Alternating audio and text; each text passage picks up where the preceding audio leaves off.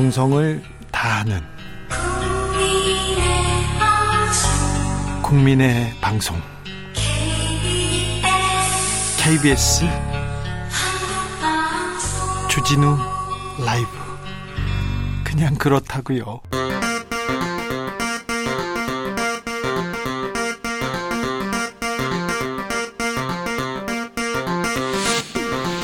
주진우 라이브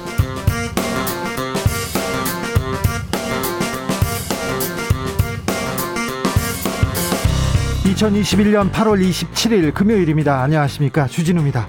사과 대신 사퇴를 택했던 부동산 투기 의혹 유니스 구원 다시 한번 승부수를 던졌습니다. 공수처에 수사 의뢰했습니다. KDI 내부 정보를 이용한 부동산 매입 의혹은 전면 부인하면서 붙인 땅은 사회 환원하겠다고도 했습니다. 여권은 쇼하지 말고 수사받아라. 이렇게 맹공을 퍼붓고 있는데요. 유니스 구원은 앞서 권익위 조사에 대해서 끼워 맞추기식 조사다. 이렇게 얘기했어요. 그런데 사퇴는 왜 했을까요? 그러면서 권익위를 계속 맹공했는데 권익위는 답답하다고 했습니다. 전현희 권익위원장 직접 이야기 들어보겠습니다. 여야의 대권 후보 양강구도 구체화되고 있습니다. 이재명, 이낙연, 민주당은 이렇게 두 분이 달리고 있고 국민의힘에선 윤석열 후보를 홍준표 후보가 아, 맹추격하고 있습니다. 지지율 급상승하고 있는데요. 앞으로 대선까지는 여섯 개, 여섯 달 남짓 남았는데 지난 대선 6개월 전에 그때는 반기문 후보가 1등을 달리고 있었습니다. 이번 대선 어떤 돌발 변수 나타날까요? 정치연구소에서 짚어봅니다. 미라클 이송 작전 무사히 완료됐습니다. 아프간 현지에서 우리 정부를 도운 현지인 그러니까 특별 기여자들 전원 입국 완료했습니다. 무사히. 그런데 아프가니스탄 카불 공항 인근에서 두 차례 폭탄 테러가 발생해 충격입니다. 최소 100여 명이 사망했다고 하는데요. 바이든 미국 대통령 용서하지 않겠다. 대가를 치르겠다. 이렇게 얘기했는데 주스에서 자세한 내용 살펴보겠습니다. 나비처럼 날아 벌처럼 쏜다. 여기는 주진우 라이브입니다.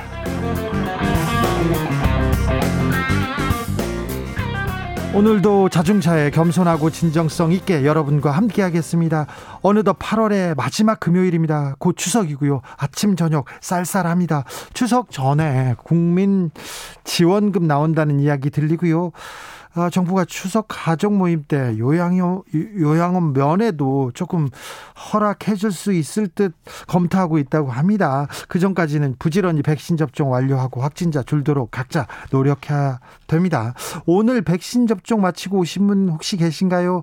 백신 접종 후에는 술 마시면 안 되고요. 푹 쉬시고 어, 별탈 없는지 좀 잘 지켜보셔야 됩니다. 접종 후기도 들려주십시오. 샵 9730 짧은 문자 50원 긴 문자는 100원입니다. 콩으로 보내시면 무료입니다. 그럼 주진우 라이브 시작하겠습니다.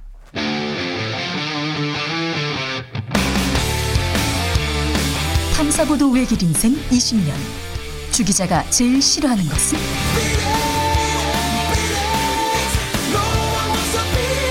이 세상에서 비리와 부리가 사라지는 그날까지. 오늘도 흔들림 없이 주진우 라이브와 함께.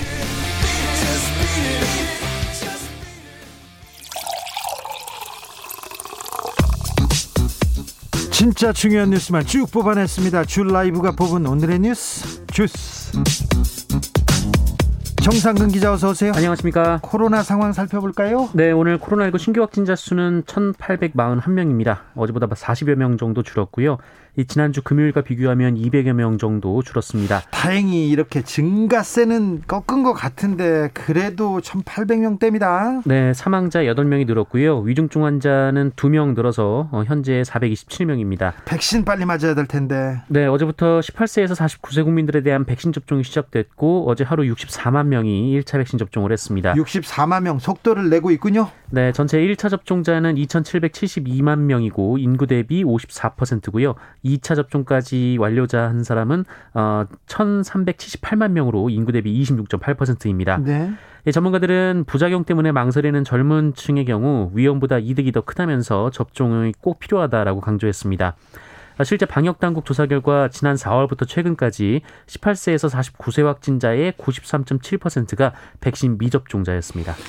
with 코리아 아, 죄송합니다. with 코로나인데 왜 왜 저는 with 코리아라고 계속 얘기하죠? 네, with 코리아 해야죠. 네, 알겠습니다. 네. with 코로나 얘기가 계속 나옵니다. 방역 대책 이대로는 좀 안 된다. 전환해야 된다. 이런 얘기 계속 나오는데 정은경 청장이 여기에 대한 이야기를 하셨어요? 네, 정은경 질병관리청장은 적어도 고령층의 90%, 성인 80%가 코로나19 접종을 마쳐야 with 코로나로 방역 전략을 전환하거나 또 사회적 거리두기를 완화할 수 있다라는 의견을 냈습니다. 성인 80% 50%가 코로나 접종을 마친다. 그럼 언제쯤 될까요? 네, 일단 정부와 방역 당국은 10월까지 성인의 70% 접종을 목표로 하고 있기 때문에 어, with 코로나 논의는 그 이후에야 가능할 것으로 보입니다. 그런데 코로나가 좀 장기화되면서 보건 의료 노동자들 굉장히 힘들다는 얘기 했지 않습니까? 파업을 기어이 할 것 같습니다. 예고했어요. 네, 이 보건의료노조가 파업 찬반 투표를 했는데요. 이 82%의 조합원이 투표에 참여해서 90%의 찬성으로 파업이 가결됐다고 발표했습니다.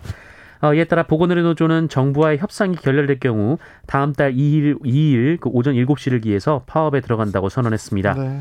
어, 노조는 인력 확충, 생명안전수당, 감염병 전문병원 설립, 어, 공공병원 확충 등을 요구 중인데요. 이 부분은 인력을 확충하고 감염병 전문병원을 설립하고 공공병원 확충하고 이거는 정부의 생각하고도 거의 비슷한 내용인데요. 네, 하지만 뭐 정부와의 교섭에서 뭐 특별한 의견 접근이 이루어지진 않은 모양입니다. 아, 일단 보건의료 노조는 파업 전까지 정부가 명확한 해결책을 제시해달라라고 요구하고 있습니다. 아, 다만 보건의료노조는 파업 중에 환자 안전 사고가 발생하지 않도록 응급실, 중환자실, 분만실, 신생아실 등 어, 생명과 직결되는 업무에는 필수 인력을 배치하겠다라는 방침입니다. 정부와 보건의료노조가 얘기를 잘해서 파업이 파업이 어, 파업으로 들어가는 일은 좀 막았으면 합니다. 2218님께서 자녀 백신 축 당첨해서 오전에 맞고 왔습니다. 백신 1차 접종 인증 받으니까 몸은 무거운데 기분 가뿐합니다. with 코로나를 향해 go go해요. 우리 얘기합니다. 그렇습니다. 심리적으로 굉장히 좀 안정감을 줍니다. 백신을 네네. 맞으면 아, 이제 좀 내가 안전해졌구나. 이런 생각도 하고요. 0168님 4시에 백신 맞았습니다. 따끔하고 아무렇지도 않아요. 아, 많이 맞아서 코로나 빨리 극복했으면 합니다. 그렇습니다. 젊은 층 걱정하는 분들 많다고 하는데 걱정 안 하셔도 될 것 같습니다. 0531님 저요. 저 어, 백신 2차 접종 마치고 집에 가서 밥안 밥안 하려고 안 하고 쉬려고 족발 포장해서 집에 가는 중입니다. 그렇 그렇습니다. 쉬셔야죠. 내일까지 푹 쉬세요. 어, 가족들한테 떠넘기고 어 주부시라면 그리고 주부시라면 뭐 집안일 하시는 분들은 내일까지 안 하셔도 되는 그 권리가 있습니다. 백신 맞으셨습니다. 잘하셨어요. 음. 우리는 우리는 그 협력한 한국을 도와준 사람들을 무사히 지금 대피시키긴 했는데 지금 공항에 카불 공항에 큰 문제가 생겼어요. 어, 아프가니스탄 폭탄 테러가 발생했습니다. 많은 사상자가 발생했고요. 네, 어, 지금 아프가니스탄인들뿐만 아니라 이분들을 탈출시키려는 이 타국인들이 몰려 있는 곳이 바로 카불 국제공항인데 네. 이 공항 외곽에서 폭탄 테러가 발생해서 이 100여 명이 사망했다라는 소식이 전해졌습니다. 어, 테러를 자행한 곳은 극단주의 무장 세력 이슬람 국가 그러니까 IS고요. 예. IS는 이번 테러가 자신의 소행이다라고 밝혔습니다. 자신들이 저질렀다고 밝혔어요. 네, 어, 테러는 카불 공항 남동쪽 게이트 어, 그리고 여기서 250m 정도 떨어진 배런 호텔이라는 곳에서 터졌습니다. 어, 이어서 괴한들의 총기 난사까지 이어졌다고 하는데요.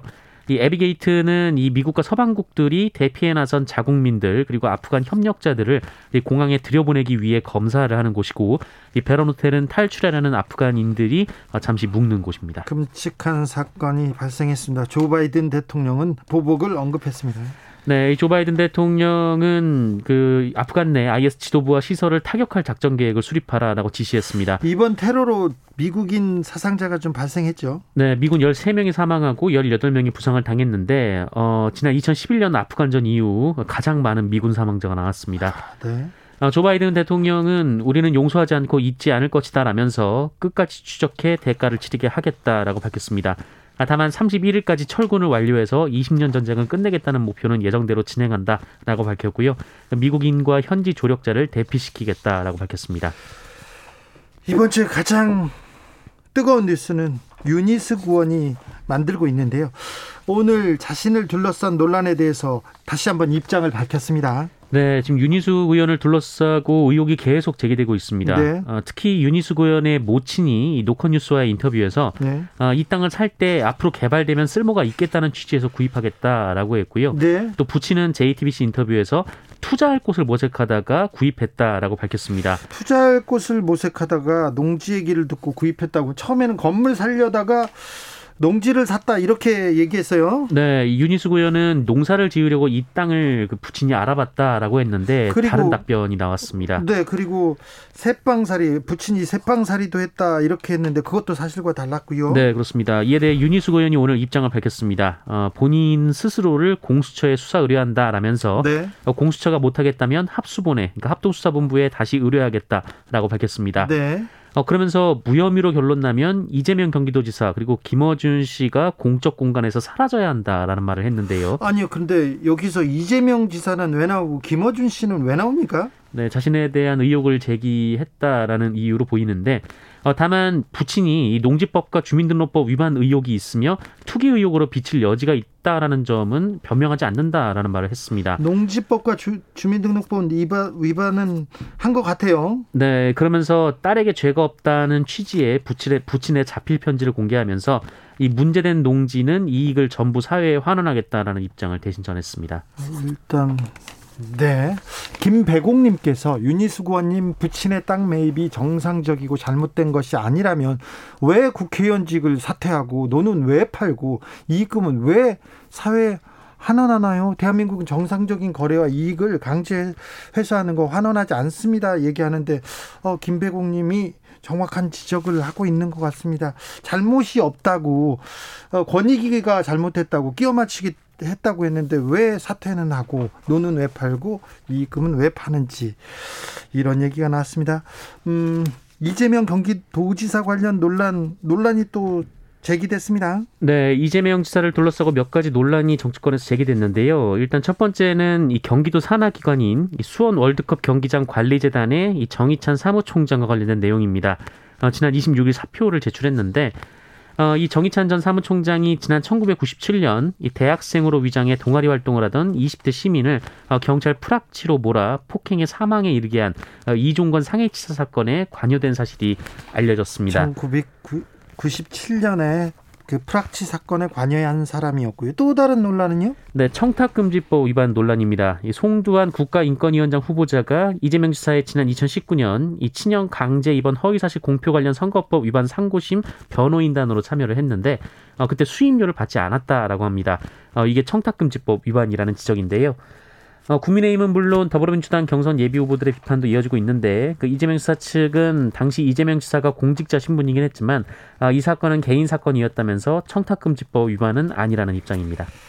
군대 내 집단 면역 관련 조치가 대통령의 지시로부터 나왔다. 이런 주장이 제기됐습니다. 이건 또 무슨 소린가요? 네, 이 며칠 전 이 대부분 백신 접종을 완료한 군에서 마스크를 벗는 실험을 한다라는 SBS 보도가 있었는데요. 보도가 있었는데 질병관리청에서 바로 부인했지 않습니까? 네, 지병관리청은 부인했습니다. 어, 그런데 하태경 국민의힘 의원이 군인들을 대상으로 생체 실험을 한다라며 중단을 촉구하고 있습니다. 어, 그런데 여기에 더해서 이 군의 이런 방침이 문재인 대통령의 지시였다 이렇게 주장했는데요. 문재인 대통령이 지난 4일 이 청와대에서 전군 주요 지휘관 회의를 했는데 어, 그때 이 집단 면역의 효과, 아, 변이 대응성, 치명률 등에 대한 어, 등에 대한 어, 관찰과 테스트를 할 수 있는 시범 사례이자 연구 사례가 될 수 있으니 방역 당국과 협의하여 추진하라 이런 지시를 내렸다고 주장했습니다. 하태경 의원의 주장인데요. 국방부에서 뭐라고 합니까? 국방부는 공문 등 여러 자료를 검토를 해봤는데 어, 문재인 대통령이 실험이나 테스트 같은 지시를 내린 내용을 찾을 수가 없다라고 반박했습니다. 어, 청와대 역시 그런 지시를 내린 바 없다고 언론을 통해 부인한 것으로 전해졌습니다. 네. 하태경 의원의 지금 주장입니다. 법원이 손태승 우리금융 회장에 대해서 징계를 취소하라는 판결을 내렸어요. 어떤 내용이죠? 네, 손태승 우리금융지주 회장은 해외 금리 연계 파생 결합 펀드 어, 이른바 DLF 손실 사태로 금융감독원으로부터 징계를 받았습니다. 아, 이에 손태승 회장이 행정소송을 제기했는데 손태승 회장이 승소를 했습니다. 아, 재판부는 금감원이 제재한 사유 다섯 건 중 네 건은 무효라고 판단하면서 이 적법한 것으로 인정되는 한 가지 사유 한도에서 어, 그에 상응하는 제재를 다시 해야 한다라고 판결했습니다. 어, DLF는 금리, 환율, 신용 등급 등을 기초 자산으로 하는 파생 결합 증권에 투자하는 펀드입니다. 2019년 아, 하반기 세계적으로 채권 금리가 하락하면서 어, 펀드의 원금 손실이 발생을 했는데 어, 우리은행은 내부 규정을 부실하게 만들고 이 펀드를 사는 사람들에게 어, 손실 가능성이 있다라는 고지를 제대로 하지 않고 상품을 팔았다라는 의혹을 받은 바 있습니다. 문제가 있어서 금감원에서 경고를 내렸죠. 네, 어, 이 경고, 그러니까 문책 경고 이상의 징계를 받으면 그 연임과 금, 금융권 취업이 제한이 되는데요. 어, 하지만 재판부는 우리은행이 이 상품을 제대로 판매하지 않았다라고 판단했습니다만 어, 관련 규정이 명확하지 않다면서 입법 정비 필요성을 강조하게 됐습니다. 네. 은행에 얼마 전에 부정 채용 사건이 있었어요. 불법 네. 채용이 있었는데 그 사건도 분명히 문제가 큰데 상식적으로도 문제가 크고 금융 당국에서도 문제가 크다고 했는데 법원만 가면 또 괜찮다고 합니다. 네. 이 은행도 은행한테는 이렇게 법원에서 우리 판사님들이 관대한 판결을 내리는지 아주 비싼 아주 유능한 변호사를 써서 그런 건 아닌지 네. 조금 걱정하는 사람들이 있습니다. 네, 문제가 있는데 책임은 없다라는 판결이었습니다. 그죠? 네. 네. 상식적으로도 그렇, 그렇게 느껴지는데 그런 판결이 또 나왔습니다. 아무튼 은행권에는 어, 따뜻한 판결이 이어지고 있다는 뉴스였습니다.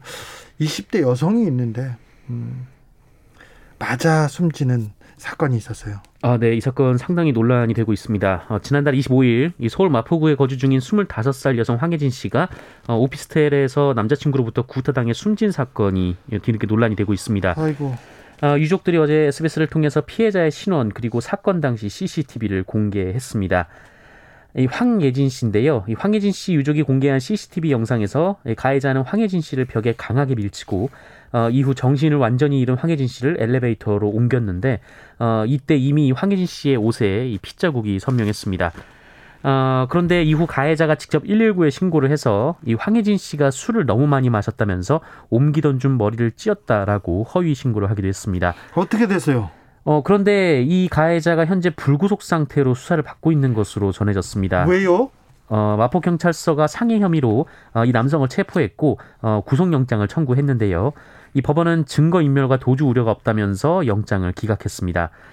어, 그리고 경찰이 이 현재 살인의 고의성을 확정하기 어렵다며 상해치사에 무게를 두고 수사해 버리고 수사를 벌이고 있는데 어, 유족은 현재 사망 신고까지 미루면서 이 살인죄 적용을 요구하고 있는 상황입니다. 한편 통계에 따르면 그 이른바 연인간 폭력으로 붙잡힌 사람이 연평균 9,500여 명에 이른다고 하는데요. 예, 하루 평균 20, 26명 꼴인 것으로 전해졌고요. 이 재범률이 무려 70%에 달한다라고 합니다. 8237님께서 데이트 폭력이 아니고 살인입니다. 이렇게 했는데 연인을 때렸다는데 때리 폭력을 가하는 게 무슨 연인이고 애인입니까? 무슨 남자친구입니까? 폭력을 쓰는 사람은 폭력배죠. 데이트 폭력이 아니고 살인입니다. 아, 명, 명백하게 조금 수사를 잘해서 어, 처벌을 자, 이게 구속이 안 된다는 것 자체도 좀 이해가 안 됩니다. 네. 이 사건 어떻게 처리되는지 경찰이 어떻게 수사하는지 끝까지 지켜보겠습니다. 정상근 기자. 네. 어, 어떤 음식 바쁘니까 어떤 음식 제일 많이 먹어요 일주일에? 어, 바빠도 고기 많이 먹습니다. 고기 많이 먹어요? 네. 저는 김밥을 제일 많이 먹는 것 같아요.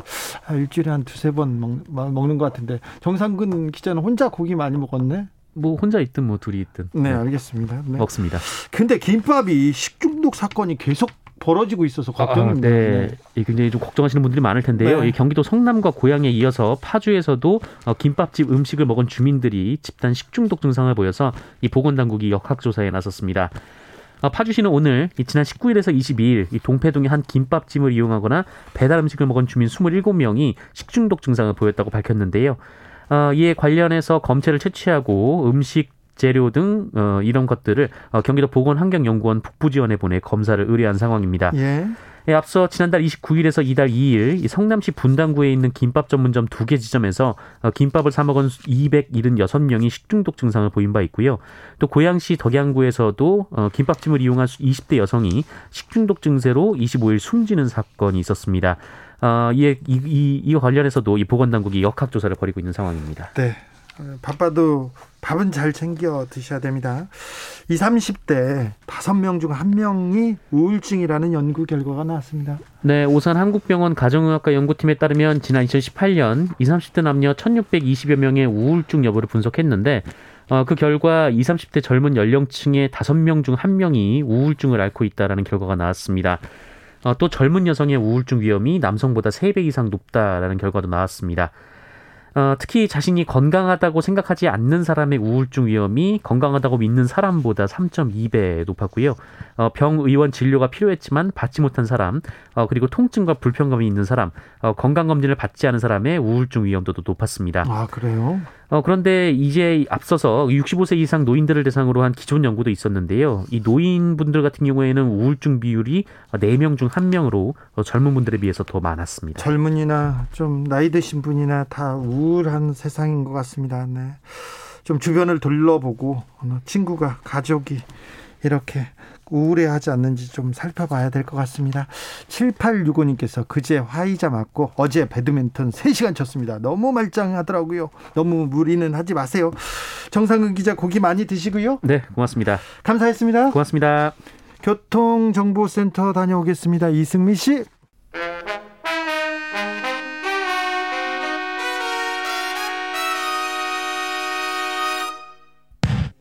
주진우 라이브 돌발 퀴즈.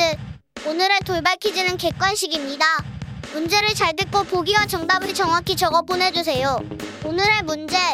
경기도 이곳 미 공군기지에서 30여 명의 코로나 확진자가 발생했습니다. 최근 이곳 공군기지 클럽에서 마스크를 쓰지 않고 술을 마시며 춤을 추는 파티가 열려 논란이 됐었는데요. 현재까지 한국 장병 중에서는 확진자가 없는 것으로 파악됐다고 합니다. 경기도 평택시 일대에 위치해 있고 대한민국 공군과 주한미공군이 합동으로 운영 중인 이곳 공군기지 여기서 이곳에 들어갈 지역은 어디일까요? 보기도 드릴게요. 보기 1번 오산, 2번 백두산 다시 한번 들려드릴게요. 보기 1번 오산, 2번 백두산 샵9730 짧은 문자 50원 긴 문자는 100원입니다. 지금부터 정답 보내주시는 분들 중 추첨을 통해 햄버거 쿠폰 드리겠습니다. 주진우 라이브 돌발 퀴즈 월요일에 또 만나요.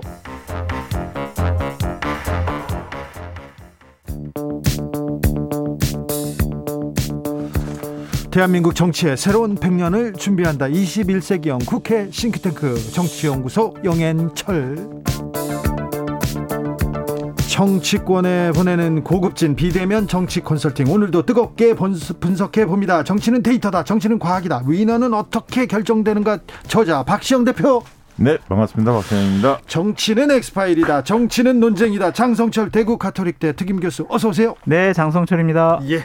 이번 한 주는 이번 한 주는 가장 뜨거운 이슈가 뭘까? 언론 줄 알았는데 후반기는 윤희숙 의원이 네. 사퇴 카드로 그냥 이 모든 뉴스를 잡아먹고 있습니다. 네. 아니 그 사실 첫날 그렇게 이제 뭐 사태 얘기가 갑자기 나왔잖아요. 그렇죠. 밤에. 강수. 그거 이거 뭐지? 그 다음날 이제 그 기자회견을 보니까 네. 어 굉장히 화가 나 있더라고요. 유니스 의원께서. 네네. 누군가를 향해서 굉장히 화가 나 있는데 첫 네. 번째 이제 권익위나 민주당 그렇죠. 쪽을 향해서 이야기하시는 것 같아요. 불법이 아니고 권익위에 끼워 맞추기였다. 막 그렇게 예, 권익위한테 그러니까 일단 집중했죠. 왠지 그 정치적 탄압의 그 성격으로 몰고 가고 싶었던 것 같아요. 예. 본인은 정당하고 부모님도 농사지로 가, 가려고 했던 건데 네. 왜 이 건을 그렇게 묵냐 네. 비리 의혹으로 여기에 대해서 이제 불만을 토로한 것 같은데 분노의 메시지가 많이 나왔어요. 분노의 네. 메시지를 내자마자 언론에서 책임 정치, 배버의 책임 정치를 여기서 봤다면서 너무 아니 많이 띄우고 모 정치 평론가들도 존재감을 높였다 예. 대선 후보로서 뭐 차기 서울시장감 뭐 여러 얘기가 나오던데 저는 그 얘기를 들으면서 저 아니죠? 어 아니에요 저 네. 실명도 거론할 수 있는데 장성철 교수는 그렇게 어, 얘기하지는 않죠. 좀 수준이 떨어지더라고요. 네. 평론하는 수준이 왜냐하면 부동산 문제는 국민들이 가지고 있는 아, 상식이라는 게 있습니다. 그리고 예. 너무나 잘 알아요. 네. 그리고 농지들을 어떻게 그 투기성으로 확보하는지도 너무 잘 알고 있습니다. 국민들이 봐지 않습니까? 다 알지 않습니까? 근데 이- 이런 그 다 아는데 제가 볼 때는 좀 자기께 자기가 넘어간 거 아닌가 그런 생각 가집니다. 그러니까 강하게 이야기하면 네. 이게 이제 사그라들 줄 알았, 알았던 것처럼 생각돼요. 그렇게 얘기는 한 것 같은데 기자들이 뿔따고 난 겁니다. 화가 난 거예요. 불타고 가나요? 네, 그래서 전부 다 세종시에 내려간 겁니다. 네. 지금 하나씩 하나씩 취재하다 보니까 여러 의혹들이 지금 계속 쏟아지고 있고 그래서 이제 네. 오늘 또 다시 강 음, 초강력 메시지를 냈죠. 네. 어떻게 보면 공수처에 수사하라. 네, 뭐. 그것도 사실 뭐 얘기를 합니다만 공수처가 요구한다고 바로 수사하는 것도 아니고 어차피 지금 경찰 특수본에 넘어간 상황 아닙니까? 권익에 넘겼기 때문에 경찰 수사는 이루어질 수밖에 없거든요. 본인이 수사를 하라 마라 하기 전에 당연히 그거는 수사할 수밖에 없는 상황 아닙니까? 조사를 먼저 하겠죠. 특수본에서 그래서 수사 사안이 된다면 수사를 하는 건데 오늘 이제 아버님에 대한 이야기를 했습니다. 네. 어떻게 보면 어, 가족의 이런 것을 강조했죠. 아버님 옆에 서 있겠다 이런 얘기를 하는데 아버님 인터뷰를 보고 내가 부모님을 너무 몰랐구나. 너무 떨어져 있었구나. 자괴감이 들었어요. 근데 이제 사실 그 원래 총선에 나오면 후보자들이 부모에 대해 직계 좀비 속에 대해서 어 그 재산 신고 관련해서 어, 하게 돼 있는데 고지 거부도 할 수 있습니다. 근데 유니스 의원은 고지 거부를 했었습니다. 그리고 국회의원이 되신 이후에도 고지 거부를 했거든요. 부모님 관련해서는. 그래서 이제 그 이유도 뭔지는 모르겠습니다. 할 수 있습니다. 고지 거부를 할 수는 있는데 과연 아버님의 그런 어떤 재산 상황 어, 이런 부분들을 전혀 몰랐던 건가 좀 어, 명쾌하게 해명된 상황은 아닙니다. 앞으로 좀 지켜봐야 할 것 같습니다. 창성철 교수님. 저는 이 얘기 안 하고 그냥 조국 씨 얘기나 그냥 이재명 씨 얘기나 하면 안 아니, 될까요? 자, 지금, 지금 유니스 의원 얘기로 지금. 네. 저는 이렇게 생각해요. 너무 과한 반응이 사건을 더 크게 만들었다라는 생각이 듭니다. 아버지가 좀 농지법을 위반했고 투기를 한 것 같습니다. 정말 죄송합니다. 근데 제가 뭐 사전에 알았다거나 제가 KDI 근무했을 때 사전 정보를 뭐 아버지께 알려드려가지고 아버지가 내부 정보를 이용해서 샀다거나 그런 건 아닙니다. 이미 권익위에서 이렇게 문제 제기를 했고 국수본에서 수사를 하고 있으니 수사 제대로 받아보고 제가 뭐 떳떳하다라는 것을 증명해 내겠습니다. 심려를 끼쳐 죄송합니다. 요 정도로 했으면 괜찮았을 것 같아요. 그렇죠. 그 정도. 근데 가만히 있었어도 괜찮았을 거예요. 네. 같이 이렇게 갔을 거예요. 근데 저도 깜짝 놀랐어요. 첫 사- 반응을 보고. 네. 그래서 저도 이제 그 권익위의 문서를 보고 아 윤희숙은 되게 억울하겠다라고 생각을 했었는데 네. 누가 봐도 네. 70대 후반에 어떤 할아버지가 아버지가 연고도 없는 세종시에 땅을 샀다라는 것 자체가 세종시가 또 비싸잖아요. 네, 많이 그게, 올랐잖아요. 오르고 또. 음, 근데 그게 좀 정상적이진 않잖아요. 연고가 없지요. 저 유니스 의원 서울 출생이고 아버지는 부산 출신입니다. 네. 어머니는 김해 출신이고 세종시하고는 연고가 없어요. 되게 그런 경우에 땅을 샀을 때 8년 동안 작용을 하잖아요. 자기가 농사를 지면 양도세가 팔때 네. 면세가 됩니다. 그걸 대부분 투기하신 분들이 노리는 겁니다. 아 그래요? 아, 뭐 아버님이 자식들을 사랑하는 마음에 재산을 좀 물려주고 싶어서 많은 재산을. 합법적인 내에서 네. 이용한 것이 아니냐라고 볼 수가 있는데 네. 그래도 이제 말꼬리 잡기식으로 유니스 의원을 공격하는 것은 또 부적절한 것 같아요. 어, 아니 그러니까 이게 처음에 사실 저는 원인은 처음에 이준석 대표였던 것 같아요. 왜냐하면 이준석 대표가 일부는 뭐 탈당 권유, 일부는 별 문제 없다 이렇게 당에서 기준을 후보 당사자들 해명만 가지고 그렇게 결론을 내릴 수 있는 것인가에 대해서 의구심이 들어요. 왜냐하면 이 자체가 억울한 사람이 있을 것 같다 들어보니 이 정도 선회만 하고 다만 어 경찰 합수본에서 이거 특수본에서 이거 빨리 그 조사 수사해서 억울한 사람들 누명을 벗겨달라. 뭐 예를 들면 이렇게 메시지만 했으면 그런 정도 선에서 넘어갈 수가 있었는데 민주당도 다뭐 탈당한 게 아니지 않습니까? 권유를 했지만 뭐 이렇게 하면서 넘어갈 수 있었는데 너무 정색을 하고 이 사람은 죄 없고 이 사람은 죄 있고 그렇죠. 면제부를 줬어요. 유니스는 문제가 없다 이렇게. 네, 그러니까 그런데 문제 없다는 사람이 갑자기 사퇴 반응을 하니까 이건 뭐지? 이렇게 된 겁니다. 유호진님께서 유니숙은 총대를 맨 겁니다. 나머지 11명의 의혹을 다 덮어주기 위해서 이런 논리는 또 처음이시죠. 그만 좀 3840님께서 불법적 투기자들이 염치 없이 버티고 있는데 그들은 왜 비판하지 않나요? 책임지려는 것은 인정합시다 얘기하셨고 주피디님 저 좀 물타기 좀 하면 안 될까요? 어, 물, 물타기요? 네. 어, 어떤 그러니까 민주당은 윤희숙 의원을 비판할 자격이 없어요. 민주당은요? 예, 왜냐하면 권익위에서 처분받은 의원들 탈당계 받아놓고 처리를 하지 않고 있습니다. 애써 감싸고 옹호하는 거다라고 말씀드릴 수가 있고요. 문재인 대통령 양산 사저도 농지법 위반이 있습니다. 그리고 이해찬 대표 전 대표 세종시 IC 근처에다가 요지의 땅을 샀어요. 상당히 폭등해 있습니다. 이런 분들이 어떻게 윤희숙 의원을 저렇게 비판하고 공격할 수가 있는지 저는 그거는 부적절하다고 봐요. 만약 박시영 대표님이나 저 같은 사람은 윤희숙 의원을 당연히 비판할 수 있지만 네, 일반 사람들도 자기네 사람들은 옹호하고 비리도 감춰주고 막 그 잘못한 거 없다고 해놓고 어떻게 윤희숙 의원한테만 저런 식의 엄격한 잣대를 음. 들이댈 수가 있느냐. 근데 적절치 의원이 않아요. 그동안에 너무 독서를 많이 했어요. 여당 의원들 그런 유사한 형태. 그래서 양이원영 무소속 의원도 그런 기자회견까지 하게 된 겁니다. 그리고 저는 어떻게 생각하냐면 어 이번 그 기재에 어 KDI가 이야기가 이제 도마에 올랐지 않습니까? 네네. 예비 타당성 조사를 하고 있고 그 부분에 대한 판단을 하고 있기 때문에 굉장히 중요한 기- 기관인데 많은 분들이 원래부터 KDI 쪽의 직원들도 임직원들도 다 어, 부동산 전수조사 해야 하는 거 아니냐. 투기 예, 예. 전수조사 이 얘기가 나왔, 나왔었는데 이번에 이 문제가 수면 위에 올랐기 때문에 이건 해볼 필요가 있다. 그 생각도 들고요. 그 다음에 어, 재산 공개 대상으로 임직원들 들어가야 하는 거 아닌가. 네. 이법 개정 사안이 아닌가. 이런 생각까지 듭니다. 고선홍님께서 윤희숙과 김연아 의원 둘 다 뭔가요? 일급수 맑은 물인 듯 얘기는 하더니 좀, 네, 곤혹스럽고 좀 창피한 일이죠. 네. 어쨌든 네. 네, 그런데 이제 윤희숙 그만하시죠. 이제 장설주 소장의 얼굴이 굳어졌습니다. 그러니까요. 예. 윤희숙 의원이 예전에 임, 나는 임차인입니다. 이걸로 떴는데 그때 임차인 분이 아니라 그 특공 아파트로 특공 아파트를 가지고 있고 이걸 가지고 어, 임차인입니다. 연설 후에 이렇게 매각했지 않습니까? 근데 이거 가지고 문제 삼는 건 좀 과한 공격 같아요. 그 왜냐하면? 음. 이거는 정부에서 세종시 근무하는 사람들 특공을 주겠다고 해서 신청을 한 거였고 그리고 본인이 안 팔고 지금까지 가지고 있었으면 훨씬 더 많이 더 올랐을 거예요. 그 아파트 가격이. 그런데 팔았잖아요. 자기가 이제 여러 가지로 뭐 임차인 그 발언 때문에 여러 가지 얘기를 들으니까 이 부분 다 정리했거든요.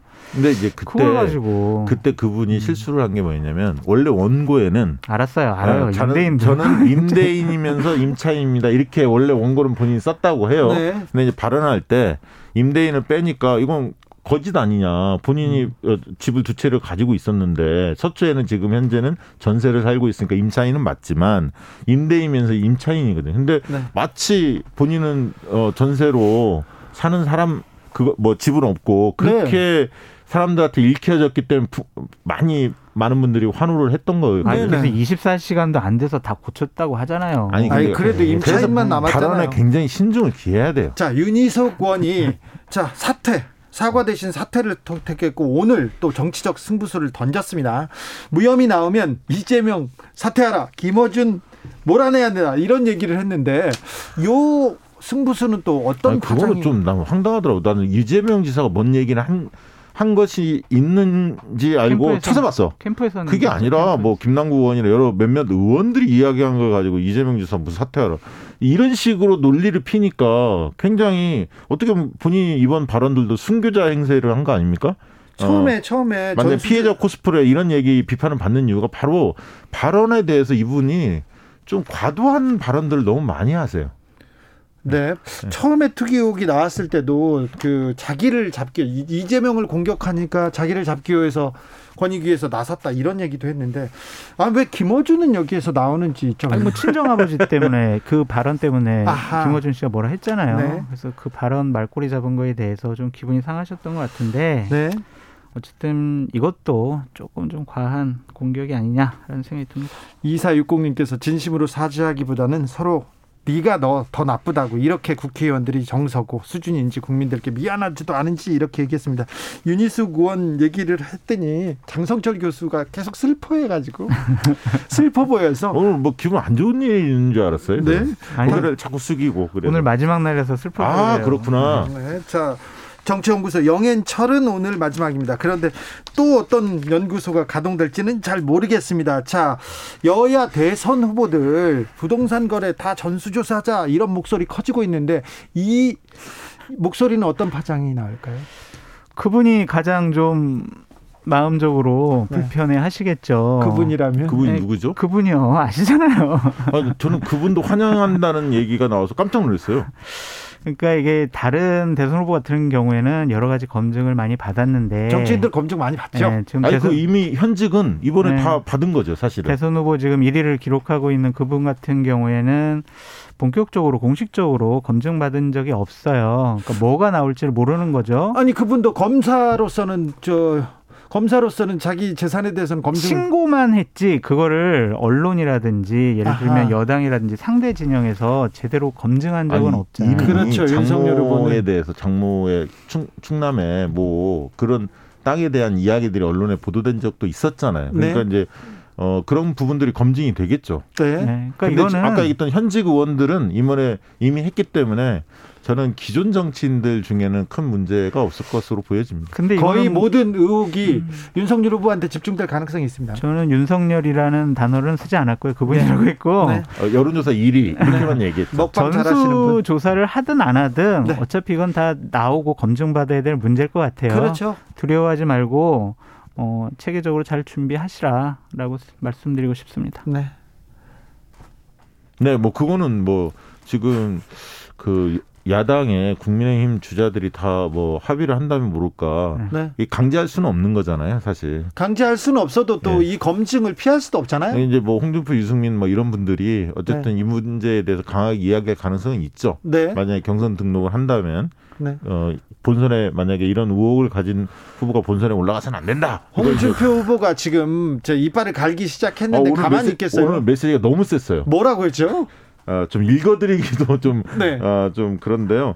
개만토 못한 사람들이 정치판에 기웃거리는 지금의 배신자? 작태 참 유감스럽다 이런 표현을 썼습니다. 그래서 아무리 안개 속 전국이라도 상가지구는 어, 되지 맙시다. 굉장히 격앙, 상가집에- 격앙 된 표현을 네. 썼어요. 배신, 상가집에 배신, 그- 배신하면 안 된다고. 아 그런데 너무 이거 그- 가장 혐오하는 부류는 배신자들이다. 아니 근데 상대 후보인데 뭐 상대 후보끼리 이렇게 검증하고 이렇게 어 좀 날선 비판할 수는 있지만 너무 이게 거친 거 아닙니까? 거치는 것 같아요. 어쨌든 조금 수- 수위를 좀 낮춰서 네. 해야 될 것 같아요. 그러니까 아, 이- 저도 요즘에 홍준표 후보의 지지율이 좀 올랐잖아요. 네. 여러 뭐 여야 저 뭐 뭐랄까 야권 어, 대선 후보 적합도 하면 20%를 넘는 조사들도 나오고 있습니다. 네. 그래서 네. 상당히 그 윤석열 후보와 격차가 좁혀졌다. 네. 뭐 이건 아니냐, 명실상부하게 이렇게 해석들이 많이 이루어진 상황이었는데 오늘 발언을 보니까 조금 놀랐어요. 김종필 전 총재죠. 네. 뉴욕에 참배도 하- 했는데 어, 페이스북에 이런 글을 올리셔서 뭐가 좀 어, 기분이 언짢은 일이 있었나 이런 생각이 이제 좀 공세적으로 나오는 거죠. 네, 준비를 한것 같아요. 내가 이제 2등 후보고 1등만 잡으면 된다. 그럼 결국에는 1등 후보의 가장 아킬레스건을 건들자라는 듭니다. 음. 거고 홍준표 후보 같은 경우에는 그래, 아이, 윤석열, 최재형 이 두 후보는 문재인 정권을 배신한 사람이야라는 프레임으로 가려고 하는 것 같은데 음. 저는 좀 동의할 수가 없는 게 문재인 정권의 공적 공 공정과 상식이 어긋나는 그런 여러 가지 행위에 대해서 많이 대항을 했고 한 거를 해서 나온 거지 배반했다라는 단어를 쓰는 것은 옳지 못하다라는 생각이 듭니다. 근데 조- 유승민 후보의 전략이 어, 최근에 이제 발언한 걸 보면 네, 아, 윤석열은 홍준표가 잡고 네, 홍준표는 유승민이 잡겠다. 네. 이런 그러니까 결국 윤석열 잡는데 홍준표 전 대표 후보께서 네. 앞장을 좀 사람이 서, 없다. 앞장을 좀 서달라 네. 이 요구인 것 같아요. 조성빈님께서 홍 의원님 이 배신자 프레임이 있지 않습니까?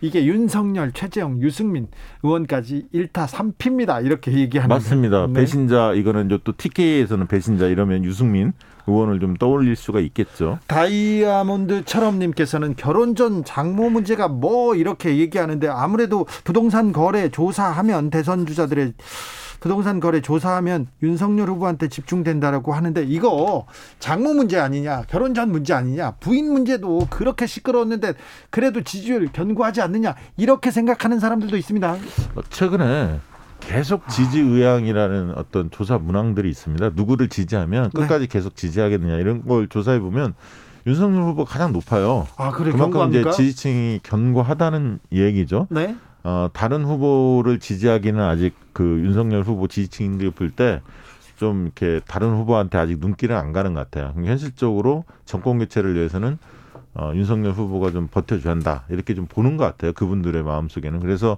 여러 악재들이 많이 있었음에도 불구하고 최근에 지지율이 네. 빠지진 않았습니다. 그리고 여권 쪽에 좀 악재들이 쌓이면서 반사이익을 거둬 소폭 상승한 음, 조사 결과도 좀 나오고 있거든요. 그래서 결국 윤석열 후보의 지지율 문제는 당분간은 갈 것 같고요. 이제 TV 토론회가 본격화되는 9월 중순 이후에 그 상황에서 과연 얼마나 잘 그 방어하느냐 거기에 따라서 많이 달라지지 않을까 그런 생각 듭니다. 물론 이제 몇 가지의 비리 의혹들이 나오는 있습니다만 그게 아직 확정된 건 없기 때문에 그건 또 지켜봐야 할 것 같고요. 장성철 교수님. 국민의힘 지지층 한 60% 내외가 예. 윤석열 후보를 아주 강력하게 지지를 하고 있기 때문에 이 국민의힘 대선 후보 경선에서 다른 후보들이 윤석열 후보를 넘어설 수 있을까라는 거에 대해서는 회의적이에요. 윤석열의 설화, 윤석열 주변에서 계속 사건 사고가 나오더라도 지지율이 빠지지 않고 그 지지율을 받아먹는 후보가 없습니다. 없어요. 그게 왜냐하면 저는 양자 대결 저론조사 때문에 그래요. 그래요? 윤석열 후보만이 이재명 후보와 이낙연 후보를 이길 수 있다라는 여론조사 수치가 계속 나오고 있기 때문에 윤석열이 아니면 우린 정권 교체를 할 수가 없어. 그러니까 우리는 윤석열 후보가 약간 실수를 하고 뭔가 좀 비리가 나와도 우린 윤석열을 지켜야 돼 라고 해서 공고 공고해 주는 것 같아요. 윤석열이 이재명한테 밀리는 여론조사도 많이 나오는데요. 네, 나오고 있지만 다른 후보들 같은 경우에는 훨씬 더 뒤떨어지잖아요. 비교가 안 그렇죠. 되니까. 네, 그 그러니까 지점은 분명히 중요한 지점이고요. 그게 제일 국민의힘 지지층이 윤석열 후보에게 집착할 수밖에 없는 근데 이유다. 이게 이제 고민하셔야 할 건 뭐냐면 나중에 뭐 윤석열 후보 지금부터 지지율 더 올라갈 수도 있지만 만약에 의혹들이 많이 쌓이잖아요. 그러면 의혹 있어요?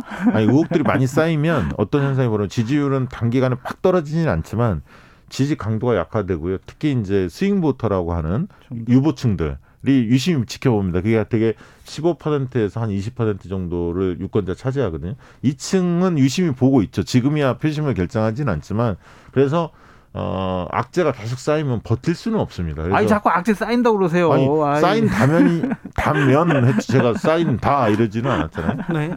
김종현님께서 이명박 때 음.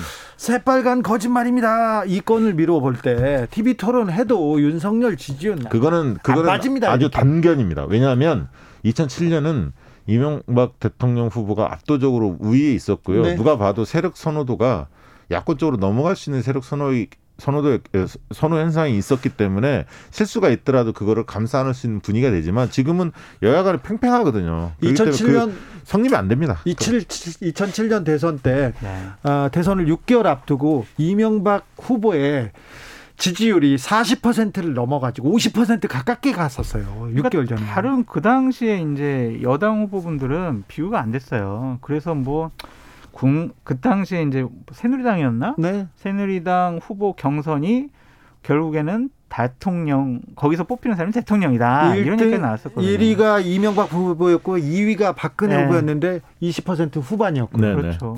그랬으니까 그때랑 좀 좀 비교가 달라요. 좀 지- 다릅니까? 지금은 2012년 대선하고 비슷하죠. 그 당시에 문재인 박근혜 팽팽했지 않았습니까? 실제로 어 대선 결과도 3%. 근소한 차이로 결론이 났거든요.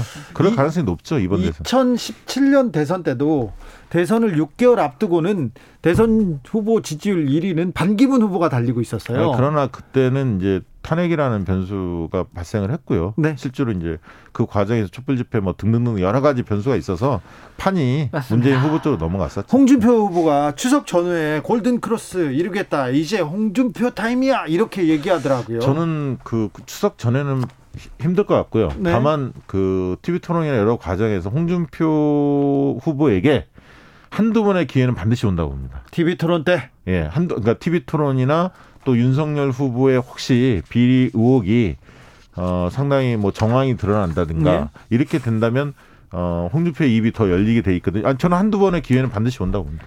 그러니까 TV 토론이 대략 한 20번 정도 예상되어 있어요. 네. 11월 9일까지. 그때 이제 우리 홍준표 후보나 유승민 후보가 얼마나 많이 잘 공격할 수가 있느냐, 윤석열 후보는 얼마나 잘 방어하고 네. 대응할 수 있느냐, 그 재밌는 관전 포인트 같아요.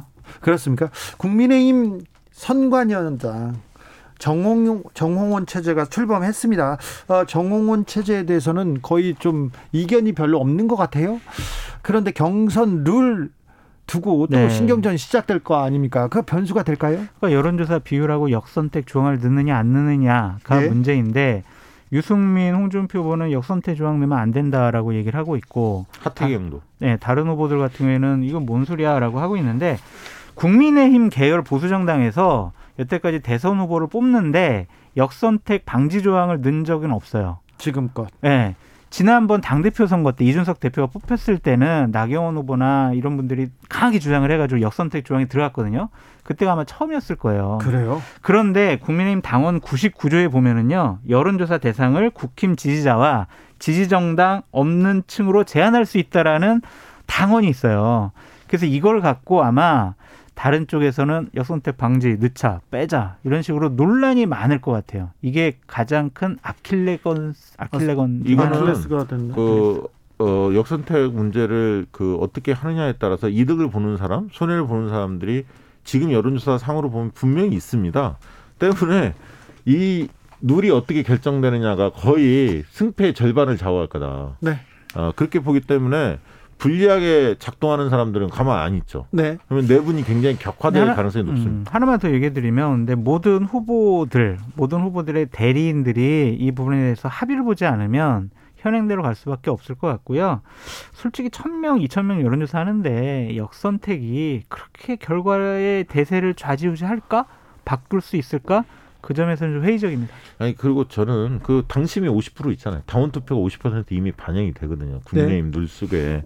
그러면 이제 당심 절반, 민심 절반 이렇게 하자는 거 아닙니까? 취지는. 그리고 윤석열 후보가 민주당 지지층이나 무당파들 뭐 이런 분들한테 지지가 옛날보다 높지는 않아요. 그러니까 비호감이 좀 높아졌다는 얘기인데 결국은 본선에서 윤석열 후보가 승리하려면 어, 상대 진영에 있는 사람들도 비호감을 낮출 수 있는 네. 그런 부분은 필요한 겁니다, 사실.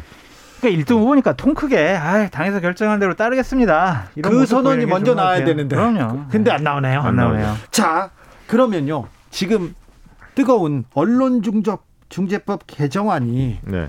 통과되느냐 안 되느냐 이거 대선에서는 누가 유리할까요?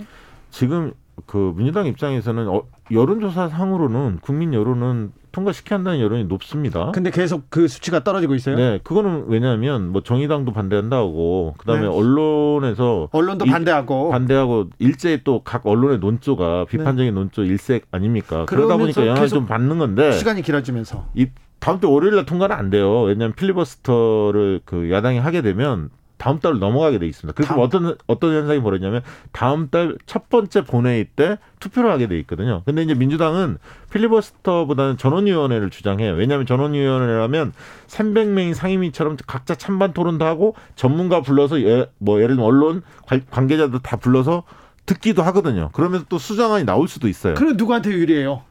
아, 전원위원회 쪽을 민주당 하자는 입장이죠. 네. 근데 이게 만약에 통과되면 저는 대선에 영향 없다.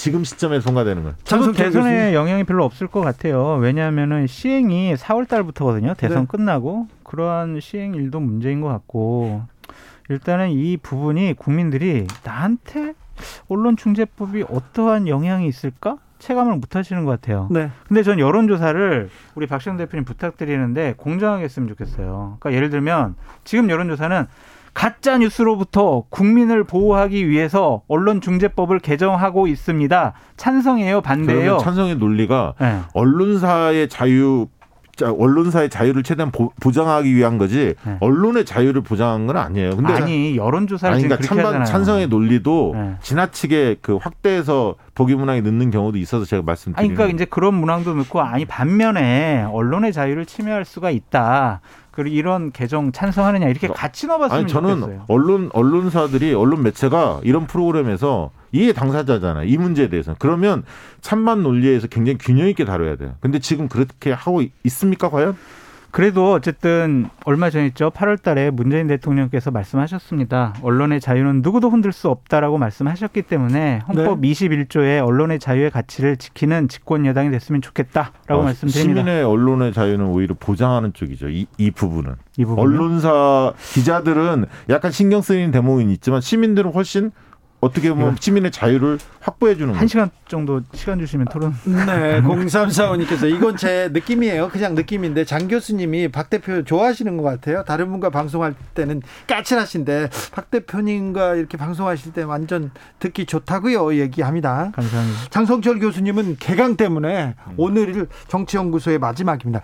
다른 어, 자리에서 뵙게 될 거니까 너무 걱정은 마시고요. 끝 인사 좀 하면 안 돼요? 네, 주진우 앵커님의 지혜와 박시 박시영 선배님의 탁견을 배울 수 있는 정말 좋은 행운이었던 시간이었습니다. 감사합니다. 아이고, 말씀 감사합니다. 어, 고생 많으셨어요, 감사합니다. 교수님.